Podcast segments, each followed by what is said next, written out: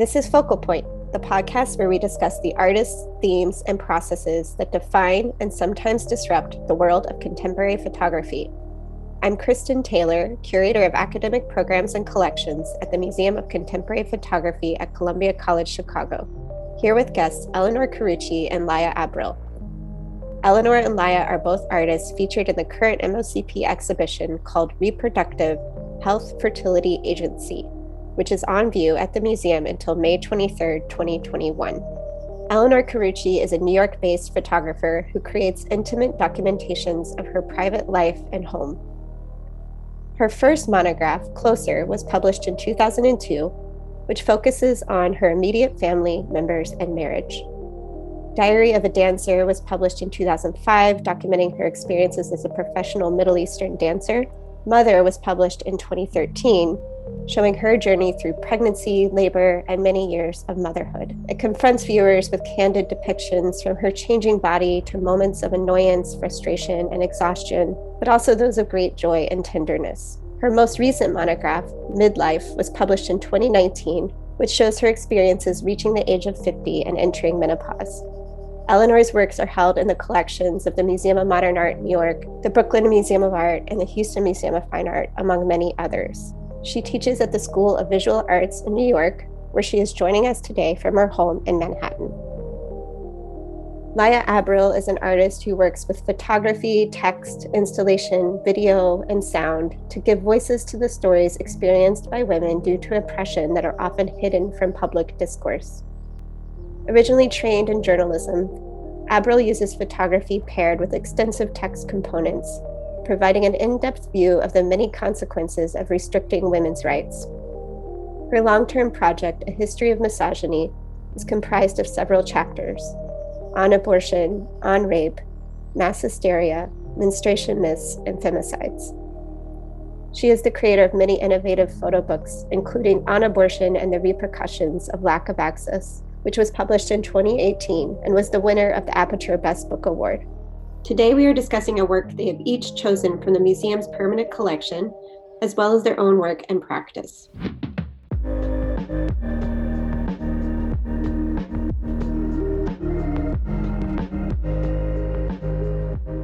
I'm Laia Abril. I'm an artist from Barcelona, and I have chosen a piece of Marina Abramovic. The name of the piece is Lips of Thomas. So I'm looking at the piece right now at the museum website, and you can find the artist Marina Abramovic. She's on her knees and, and she's naked, and this is a part of a scene of a performance she was doing. Hi, my name is Elinor Carucci. I chose a piece by Jess Dugan, uh, Gloria, 70, Chicago from the body of work to survive on this shore. Um, and what you see is a beautiful woman, confident. Even though it seems like winter, she's staying with a beautiful coat and smiling. She seems happy and looking at the camera. And there is something that she projects that I find very positive and empowering. Thank you. And I think it's interesting that you both chose pieces that have text components. So both of these pieces in our collection are actually somewhat diptychs. So with Jess Dugan's piece, we have a text panel that goes with it. That's an interview that Jess conducted with her partner Vanessa Fabbre, where they are interviewing each person that they're photographing and this is exhibited with the piece. And then Laia, Your Choice by Marina Abramovic also has a text panel, but the text panel is describing the performance. Um, it's a list of actions. It starts with I slowly eat one kilo of honey with a silver spoon. I slowly drink one liter of red wine out of a crystal glass. And it continues into um, really sort of more dramatic actions with her body. Um, can you both maybe talk about if the text component is very important to you as you read these pieces, or is it just pure coincidence that you both chose pieces with these prominent text pieces? I, I don't think it's a coincidence. Like uh, for me, text has always been a very important component of every artist's story that I came across, even if it's only a statement. And in the case of this particular piece, I, I don't really understand the text as as that. For me, it's like a recipe, no, of what she did and and the steps that took her to that image. The first time that I actually saw this image and read this text was through her bio. Um, I was reading the biography actually during the first lockdown here in Barcelona, and by finding it again in your in your collection and coming across to it, it was not fresh eyes. I, I already knew the story behind. I remember parts of the performance, but suddenly by only looking at the image first uh, isolated for, from the story, the biography, or the performance itself at that time, it had a different impression of, on me. And, and I would like to discuss that today with, with you both. And Elinor, do you have thoughts about the text component of Jess's piece? It's hard for me to know if it was important or not because I immediately knew it was Jess' work and that there is a lot of written material always in her work and and that's what i love that i was immediately drawn to the image.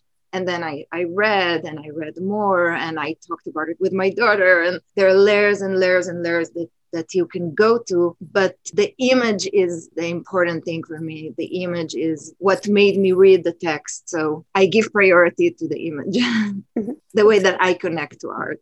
You both are part of an exhibition that we have up right now at the museum that's up until May 23rd of 2021. And the exhibition is centered on reproductive health, agency, um, reproductive rights. So your work is is very different. Laia, yours has a lot of text with it. Like you have images about abortion and stories of people who have experienced abortion, or also going into the history of contraception and DIY methods of abortion, going into some of the politics of access to abortion. And then, Elinor, your um, work is very, very personal. It's a continuation of the work that you do that is very personal about your own body and your own kind of lived experiences and your very private life. And the series that we have up is about you entering into menopause and sort of grappling with um, the end of your fertility as you go through a hysterectomy, but then also a continuation of your sexuality and your intimacy and your relationship with your husband. All of that is just to give a little bit more of the foundation uh, for this question. Have you both met each other before? Are you have you worked together ever before? Is this the first time you're meeting? It's the first time we're meeting. I mean, of course, I know Laia, and we will collaborate later this year again. Um, but we never met. We never met. We're both uh, we both lived in America. I still live in America. I've been here for many years um, and I do think that living in another place makes the way you see as a photographer and think as an artist. You get more sensitivities uh, to other people. So I was just wondering about this, but we we never we never met. I have a lot of questions for Laia. we actually we actually shared an agency many years ago, and at that time there were not that many women working in these kind of issues, at least in in that agency, and even though it was one of the, the, the ones that actually had some people. Um, but I remember always having the references of your images in kind of like the back of my head, like also by sharing that kind of virtual space that was that website, because it was not really a, a community or a cooperative in that sense. And I, the projects that I do are deeply connected to myself but because i come from journalism uh, originally journalism it's been a journey to detach myself to this idea that i'm not the most important part of the story you know because i come from this more documentary tradition. And and one, one reason why i've been reading about marina abramovic and, and and looking back at some work like yours and abigail heyman is like this kind of living always in this limbo where i'm not really um, belong to anywhere because I'm always outsider in some kind of reason. Um, your your body becomes your home, and and our relationship with our bodies is it's it's complicated no matter how not complicated it is because you know we are women in this world right now and i found really interesting to now that i'm older to look back to your work and other women's work from this new perspective and understanding that biography and time is also very important in the way we analyze these images. Right. So, Laia, you said you were interested in this piece by Marina Abramovic also to talk a little bit about performance and Elinor's work. And I understand you have some questions for Elinor about the performative aspect of her work. Yeah, I have one image in my mind. I mean, I'm, I'm sorry, I, I'm, i should know the probably the context behind of the image, but it actually is not is good that I don't because then I can ask you. And I was at the beginning, I thought I, I had to choose a picture from you in the catalog, and I found one, and it's that, that one that you are pregnant and, and and you are showing the pregnancy to your parents. I was wondering how how that image was uh, created. Yeah i mean the performance element is a big element in in, in my work. And um, i did study acting when i was younger in theater and drama. Um, and i feel that i perform in my work definitely. And i'm you know i'm the director and the performer and it's creating kind of what i call the first photographic stage and um, other people perform as well because we are all aware of the camera um, and many times people ask me about this performance element, sometimes in a negative way, because sometimes they feel they doubt the authenticity or the honesty of the work. And um, yes, it can bring fakeness sometimes, or because we're performing, but you're performing something that is more honest. You're saying even more as you perform. You're going back to a moment and alter it somehow so the performance brings another element but i always wonder how much of studying acting and i was a professional belly dancer for for 12 years how much it it you know affect my work it's it's it's there definitely and uh, this was a moment when i remember you know staging everything telling my parents i'm going to work here. And then and then something happens. We're there. I'm leaving the camera with the self timer and i'm there performing my pregnancy to my parents. So yes, it's a big element. Something I'm I'm wondering about your work, Elinor, is how long you take setting up your um, your photographs, your images, because they they do seem very like staged, but also very natural. Like you're especially the one where you're at the table with your husband paying bills or these kinds of like everyday moments that seem a little bit maybe quicker and on the moment. And then there's others with your mother and your daughter and you and it's very like beautifully posed. And it, and I imagine that you probably take a lot of work with the lighting and everything to set that up. Um, how do you sort of negotiate that when you're making your work even back to when you were documenting yourself dancing like do you spend a lot of time crafting those images or is it more spontaneous I do spend a lot of time preparing the lights, especially the before, um, and and sometimes cleaning up and moving things around. Um, and and if I work with myself, I can take my time and try and try and get with my husband. But then when I photograph other people, um, my children now that they're teenagers, God, I have I sometimes have like eight seconds. Plan and and then then they're like really it's really really quick. And the same with my mom. Sometimes i want to photograph something then they get upset at me. So i i actually photograph them being upset at me for taking their pictures and annoying them with my bodies of work. And it can be very quick if they give me more time i will take more time but it's not only up to me mm-hmm. or even with the image of my uterus you know that was taken right after the hysterectomy the, the mm-hmm. hospital didn't give me much time so I had to photograph my own uterus before they take it away, something that was in my body mm-hmm. uh, for the 40 something years that it was. Um, and I had to be very quick. Yeah.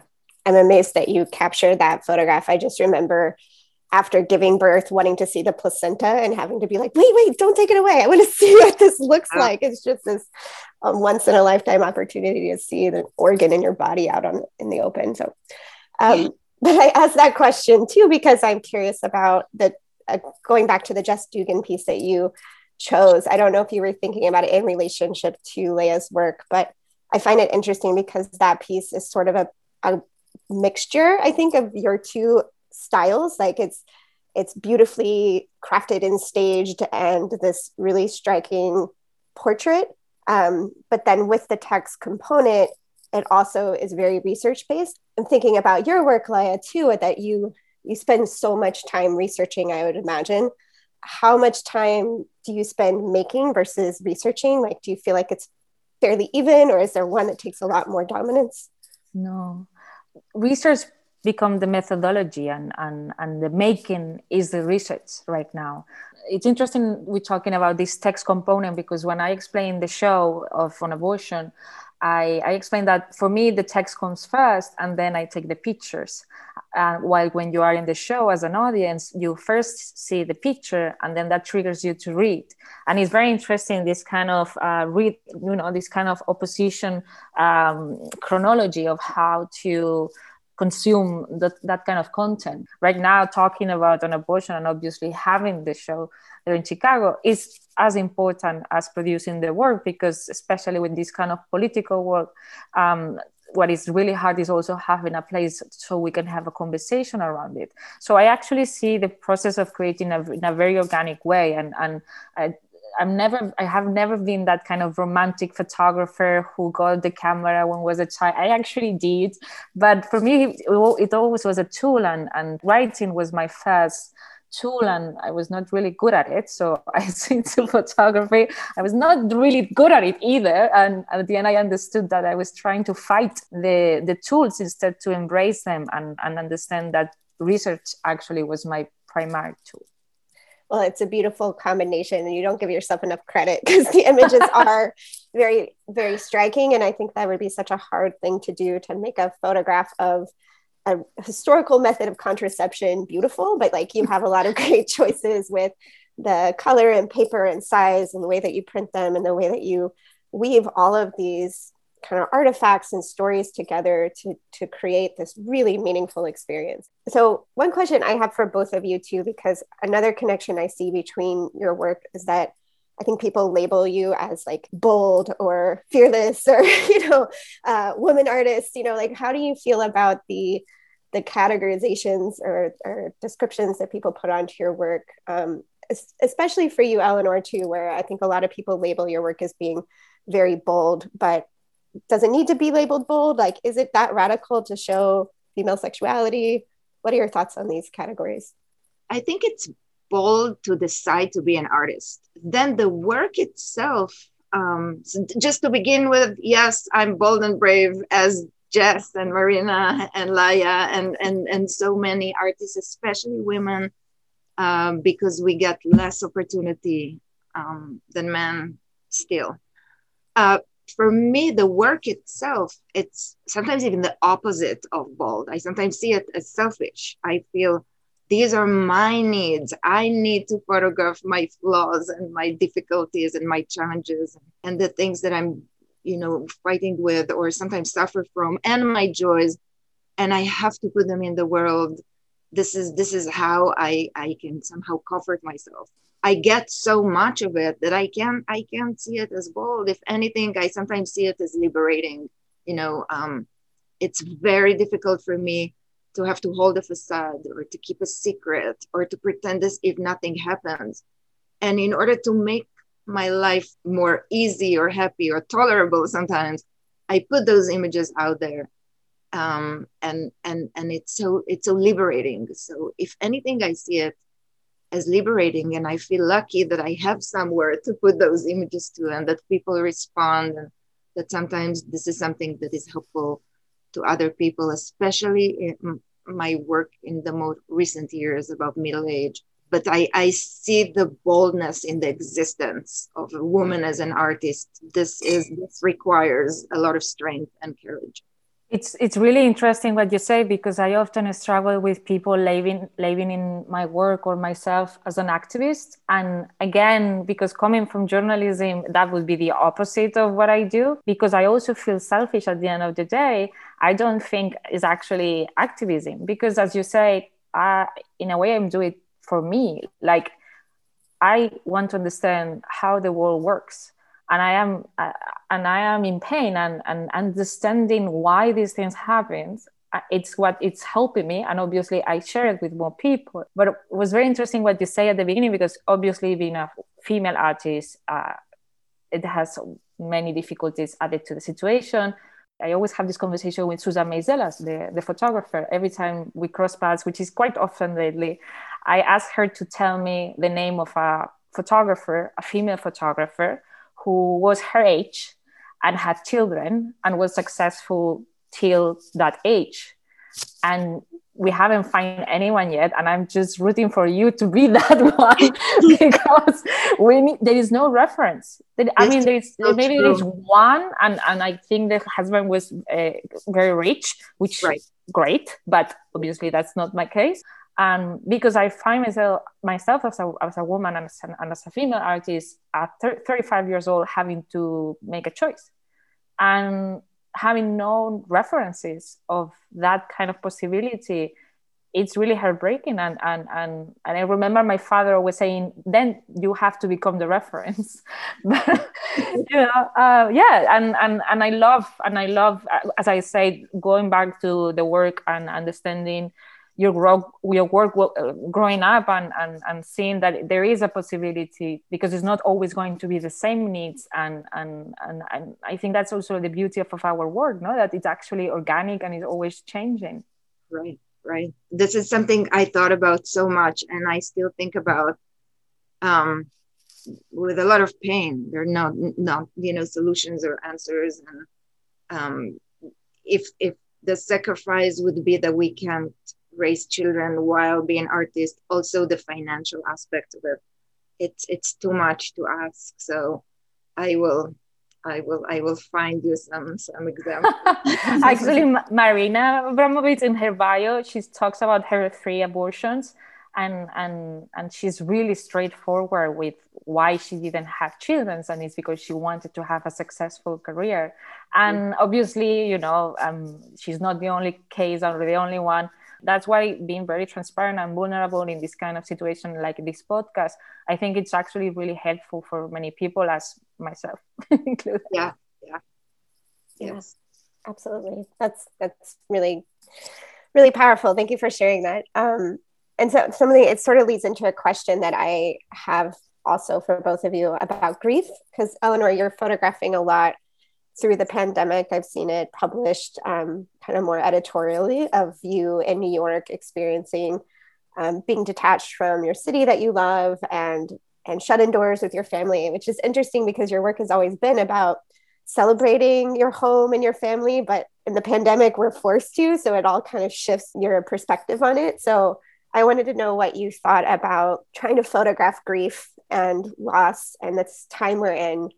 Um, and then Leah, for you too, that's something that grief has been just a part of your work. Like even before you did this project that's on view right now at the museum, you did a big project about eating disorders um, and a, a project about someone who died of bulimia and grief just kind of consuming the family.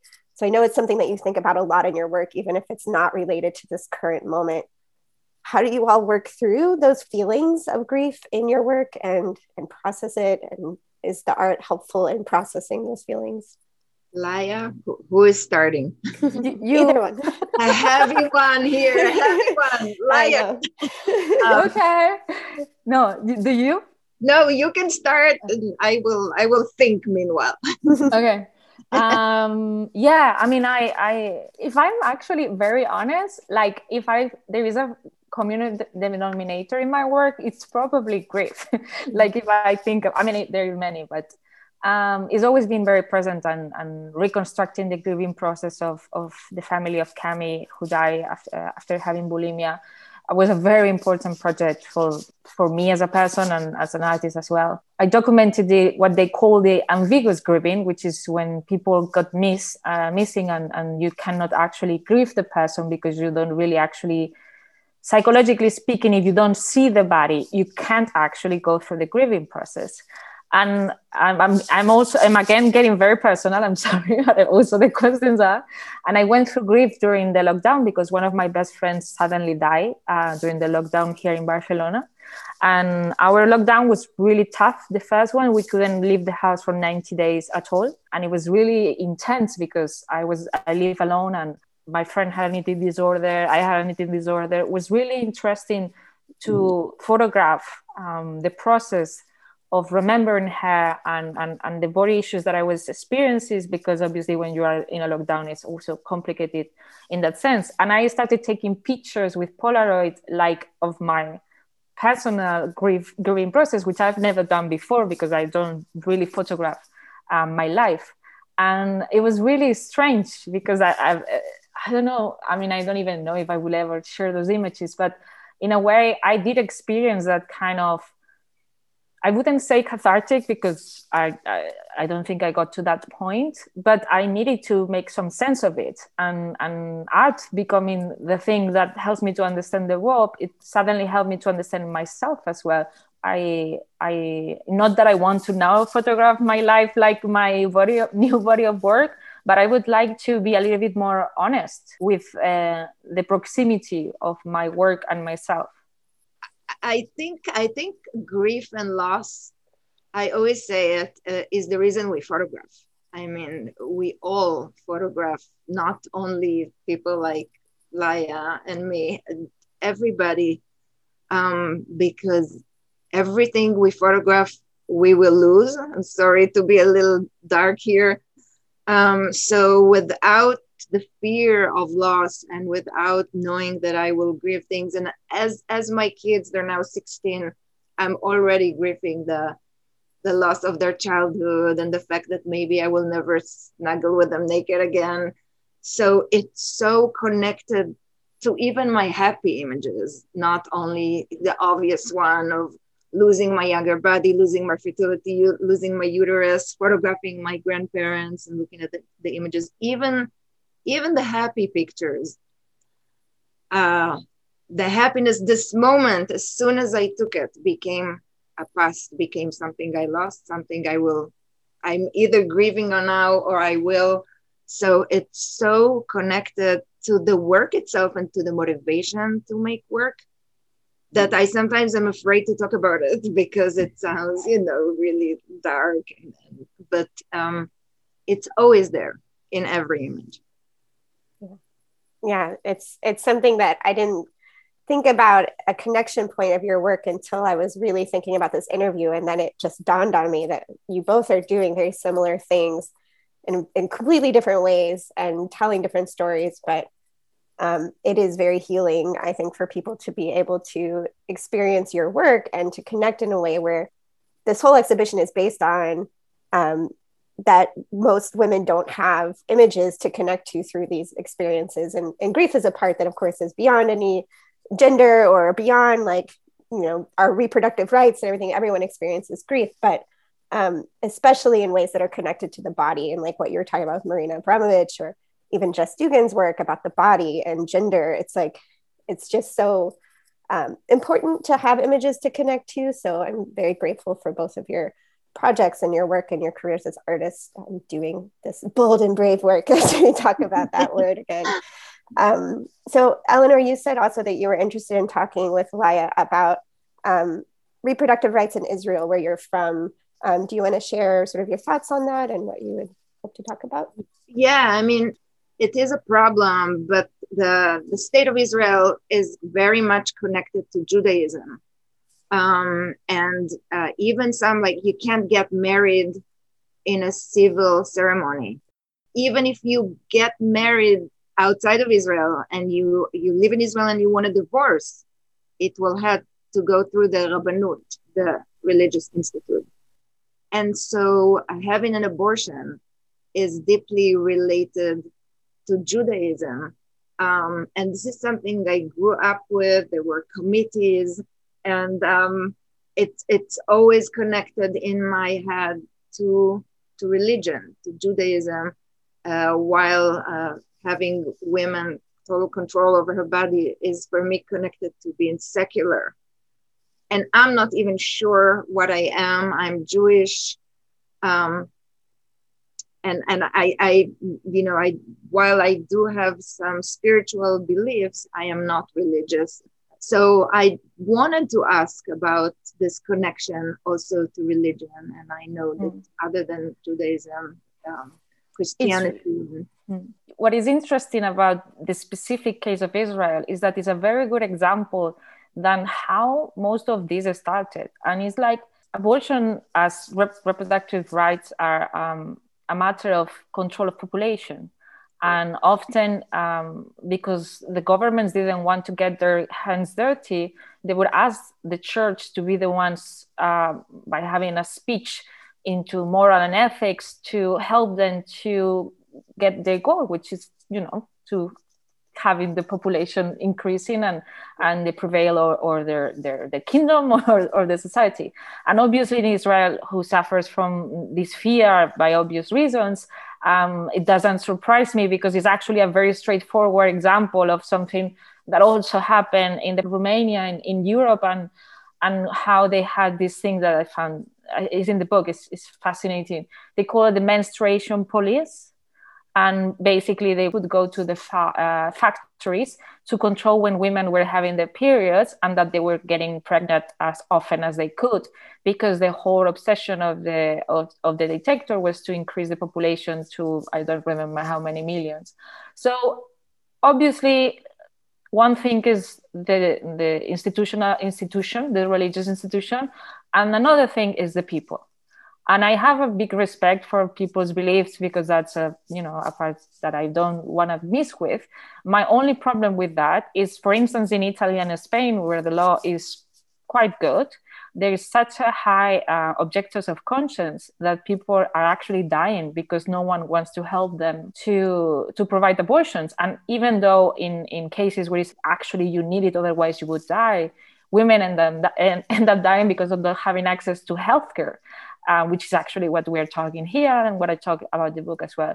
So m- my obsession is to at least have do- that in consideration and making people understand that what they vote it has an implication in other people's lives. In the first chapter with an abortion, I decided to approach it in a very subtle way, in a very um, conversational way. And and i remember i don't know you have seen the in the catalog we published a picture of a nun in slovenia i've seen my show and i always end up all the talks by showing that image. Um, the fact that she was comfortable being in the show and reading the stories was already um, a success for me because that was my my whole intention. If i start criticizing the church and screaming and getting super upset, which is completely fine, and I'm I, and I'm happy for the artists who do that. Uh, but I would not find that kind of situation that I was looking to to have it, and it's it's the hardest part of the subject to talk, and especially obviously in US, not not even only in Israel. I mean, everywhere, but especially in US, and that's what I'm really glad we we got the show there right? Because especially here, because here it's officially not connected, uh, the the governing institute and religions, but they so are. And I remember even when Bernie Sanders last time, five years ago, uh, ran for presidency, and he said uh, that he is Jewish, but he's not religious. It was it was changed after a while uh, because people still can't elect a president if they think that they're not um, religious, which is really interesting to me. So it's it's connected in a way that is less official, but the connection is strong. Yeah, absolutely. And it's it's such an interesting time to have this work up, this exhibition up, because it it opened right as we got a new president and the old president left. And the old president, I don't even want to mention his name. I'm so sick of his name, but Voldemort. It, yeah. he makes an appearance in your installation too, Laia, as part of a, a video piece that you have where um, these various kind of politicians are talking about uh, women's rights and, and why they should not need abortions, basically. And our former president saying, like, oh, women don't even die from pregnancy anymore. It's not a problem. He's saying they should be punished. Right, right. so thank you for that correction. I feel like is there there's someone else who says that, right? About how Yeah, is a another politician from Chile. Right. And you have it in this way where it's on an old-fashioned television set that you sit down and watch like you're watching a TV from the 50s, but and it's black and white, but it's obviously more uh, contemporary current imagery because we recognize people in it. Um, can you talk about your choices for creating that film and and yeah, your thoughts on it? Yeah, like at the end of the day, I, I might become a kind of an expert in the subject after works and i only allow myself to say that because people who are actually um, experts told me so i think i can say it now. But when i first started the research i don't really know much about the subject. I might know from a as a as a regular person no? And and i don't re- i didn't really know much about abortion laws until actually my own law in Spain was uh, in danger because they wanted to make it more restrictive. And you realize how, you know, you're young and you were born was already there and you don't really pay attention to it. But it's really something you have to care for it because tomorrow could be you and could be you wherever you are. And the, the, the TV was one of the first pieces that I did because I found really interesting how these figures of, of authority we're talking about abortion and access to abortion, especially in Argentina, in Chile, where the restriction is really hard.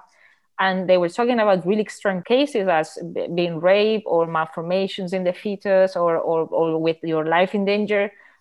And it was so absurd the fact that those speeches were from 2015, 2014. Actually, Trump was in pre campaign in 2015 when I took that interview where he's mentioning that women should be punished for abortion. And I remember when he got elected, uh, I woke up in the morning because I was in Barcelona and, and I start crying because people don't really understand the impact of that in the rest of the world. And, and that kind of understanding of the world and, and how things are connected, it gives you also a very particular way, interesting way of being compassive with everybody's points of view but at the end of the day also gives you an urgency of you know like it's not only about you and and, and what do you believe and your feelings.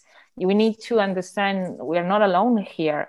And i thought that piece could was interesting to to especially for this kind of um, dissociation about time and, and feeling that was something from the 50s which is the whole history of misogyny point um, could help for people to understand who were not really into the subject which is kind of my target i love that you just brought up time because as we're running out of time for this interview i was thinking about time a lot with both of your work because since this show has been mounted there's been changes with like Biden taking away the gag law, for example, like or the gag rule. Um, so as things change and progress with politics, hopefully progress, do you revisit the work? Do you do you close it at a certain point? Since time is also such a big part of your work and things are always kind of changing in your life, how do you negotiate like moving between series and when it's time to to kind of bookend something and start something new? Yes, it's very confusing because I published midlife and then I had some hot flashes and I'm like, oh my God, what? like, I'm still having material for the midlife and I'm still having some midlife crisis because it's not, you know, as opposed to some things in your life, like when I gave birth, I became a mother. It's very definite. Other things, even when I did, and I did a lot of research on midlife and midlife crisis for men and women in different cultures it really is a flexible time period because there are many different factors that can change it. So the body of work is finished, but um, if there will ever be a second edition, I was already thinking I have some more images about midlife. Yeah, I was thinking, um, and, and I'm you know thinking when because I'm photographing my kids now for their teens. When will it end? When they go to college, or the last day they're 19? and when will my old age body of work start when i'm 60 when i'm 70 when i'm 80 i don't know. And part of deciding making those decisions are becomes the statement of of the work itself. Um, when i call myself an old woman and make a body of work about it is a statement by itself but i don't have the answer yet. How how often do you photograph? I try to photograph weekly. Um, but sometimes I get lazy and it doesn't happen. And then, especially because I teach and I tell my students photograph every day, and then like, oh my God, I have to photograph. And then I force myself to photograph again. So I photograph, I would say weekly, sometimes daily, but sometimes there will be bad two months two weeks sorry when i'm not taking pictures and that's lazy that's lazy love it. and and do you also uh, write like a like a diary or, or not really not a diary, but I will write notes about the work. And mainly I write those notes because I'm not a good writer and I dread the day when I will have to have the essay for the work. So it's only because of fear. I'm like, I have to collect material and I have a, like a document in my phone that I keep writing ideas and and it's just because I know that one day when I'm photographing my kids now or I photograph a body of work about immigration, I will have to have the text and it's there. And that's what makes me make me write because I, unlike you like you're a writer. Um and and this is not this is something that is very like challenging for me. So i make sure to write. So it's not impossible when i have to write the essay I'm, I'm, I, I kind of boycott myself because I write in English directly, which is obviously not my mother tongue. So it's actually very difficult for me to write. And, and, and I think that's also interesting because when something is difficult for you, you do it more focused in a way. And, and I also, you, I don't think that much around. I try because English uh, compared to Spanish, it's, it's really straightforward. While when I think in Spanish, it's a very long dissertation so I, I, like to also this kind of out of comfort zone situations become your methodology no? And and it's very much related to the motion that the the, the projects um, provoke me no? Like if it's anger like uh, frustration like with on rape the second chapter it was so overwhelming and so um, i was so upset for three years that I, it also I, I arrived to a point that i said i don't want to be in that stage continuously uh, for the next one. So you are ed- editing your life, and I am, I am infusing it of weird stuff. Yeah, it's it's yeah, it's fascinating to hear about. It. I I want to know more. want to know more also about the English. I I mean, don't you feel sometimes that your English speaking or English writing Laia is a little bit different in in personality than the Spanish Absolutely. Speaking. I'm much more smart in Spanish. no, this is really difficult. This is really difficult. no, fun, no, it's very I don't different. feel like you're more funny in your in your mother tongue than it's. No, I I I think in English when I do work. I, I got used to it and and yes. it's what I say. Like I go more straight to the point and and and it's very interesting. Like when I have to do talks in Spanish or Catalan, it's really complicated. I don't know how to do it anymore. So yeah, it's kind of like the yeah, it's like a tool, no? Like that you also never thought about it. Instead of looking it as a struggle, it's actually have some silver linings. Yeah. like the pandemic. I love it. I think that's a great place to end. Hopefully, it inspires some people to be be more outgoing with their work and their books and their projects because you both are such inspirations. Um, thank you so much for your participation in the exhibition as well as with this interview. It's been really great speaking with thank you. Thank you, Kristen. It's an honor. it's an honor to be here.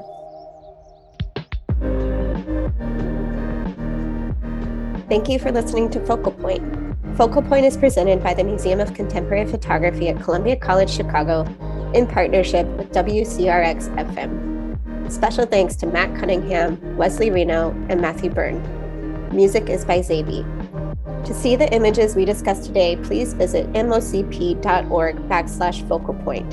You can also follow the Museum of Contemporary Photography on Facebook and Instagram at MOCP that's M O C P C H I, and on Twitter at MOCP underscore Chicago.